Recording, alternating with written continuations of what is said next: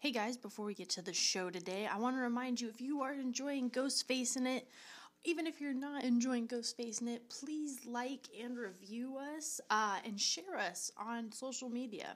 Like I said, even if you're just like, hey, I don't really like this show, tell people about it.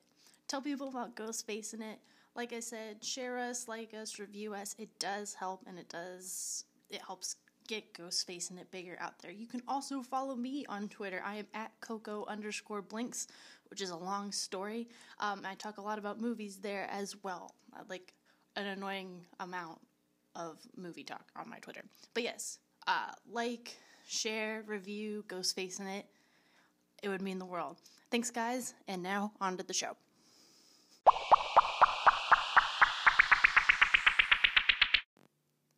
Hey guys, welcome to Ghost Facing It, the podcast where I talk favorite films with some of my favorite people. Uh, this week we're going a little bit off. Um, I'm going to give you my review of The Invisible Man, um, but hopefully you guys will be seeing more reviews uh, from Ghost on Ghost Facing It's feed, uh, as well as uh, our regularly scheduled programming. Uh, so yeah, without further ado, uh, here is my review for The Invisible Man. Let's talk about films and shit.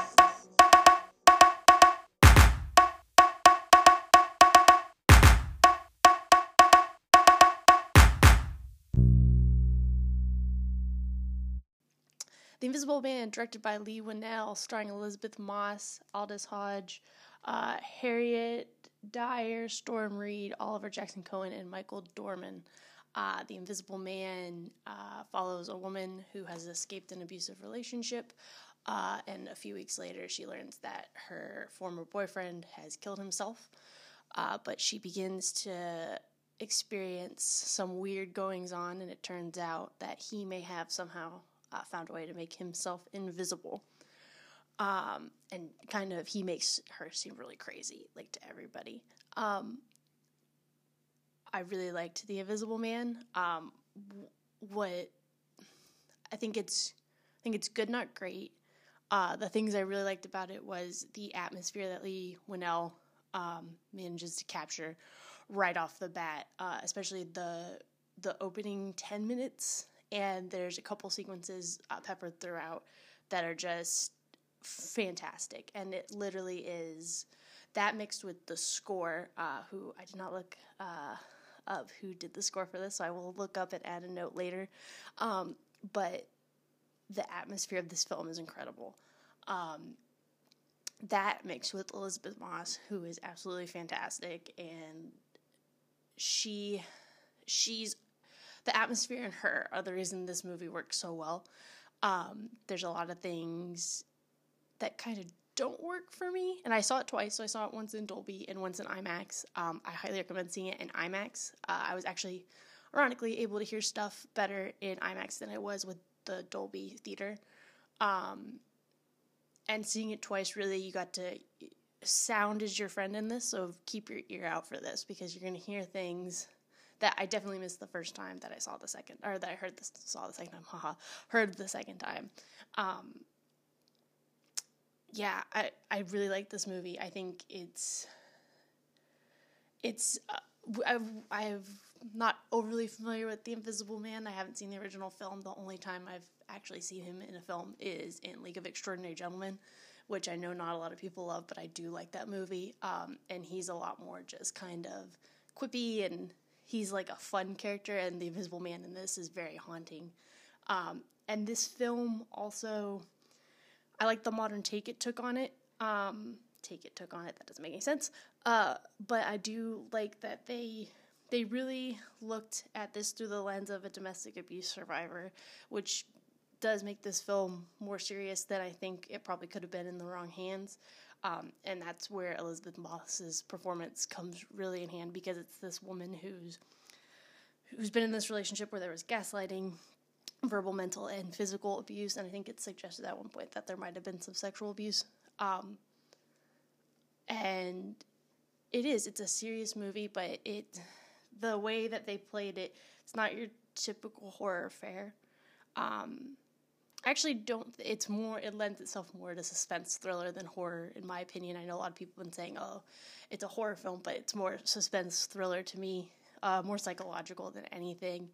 Um, and I should mention, I'm not going to mention any spoilers right now. I am going to do a 30 second summary or attempt to at the end of this. Um, but when when the reveal comes as to how the invisibility is happening, that's also a modern take on it, and I really it made sense. Um, the biggest problems I had with this film, a lot of it was story wise. Um, I wish they had focused a little bit more on the relationship with. Uh, so Elisabeth Moss plays Cecilia. Uh, Adrian was the boyfriend that she left, um, and Adrian has a brother Tom.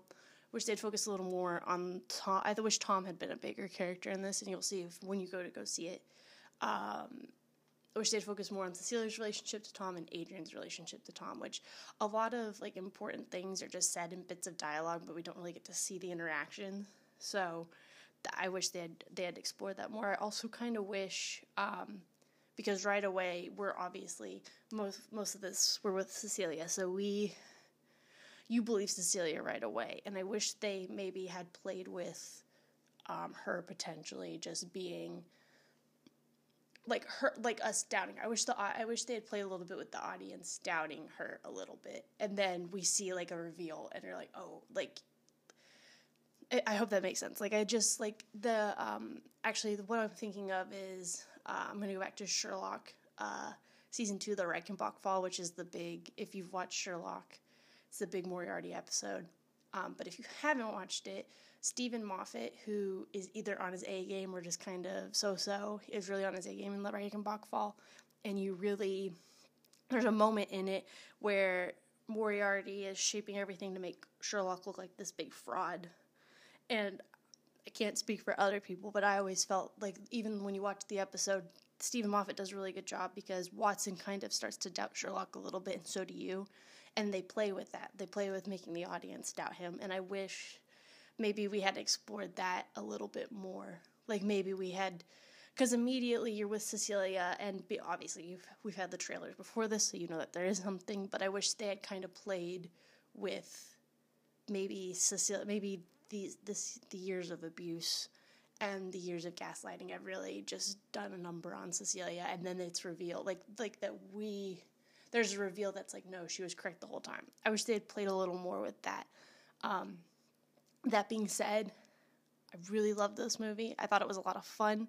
Um, so if I have to recommend see it skip it or stream it I'm gonna say see it. See it in a packed theater because there are some moments that are just as even though I said it's not a horror movie, you know, like when you go see a horror movie and it's in a packed theater and everybody's reacting, that's kind of what you want with this. But this is more like a quiet place where I think the audience is going to be and needs to be quiet for most of the times because sound is the biggest part of this film. And but there are great moments where you want an audience reaction. So I do say see I see it in theaters if you can. Uh, IMAX if you can. I really recommend it.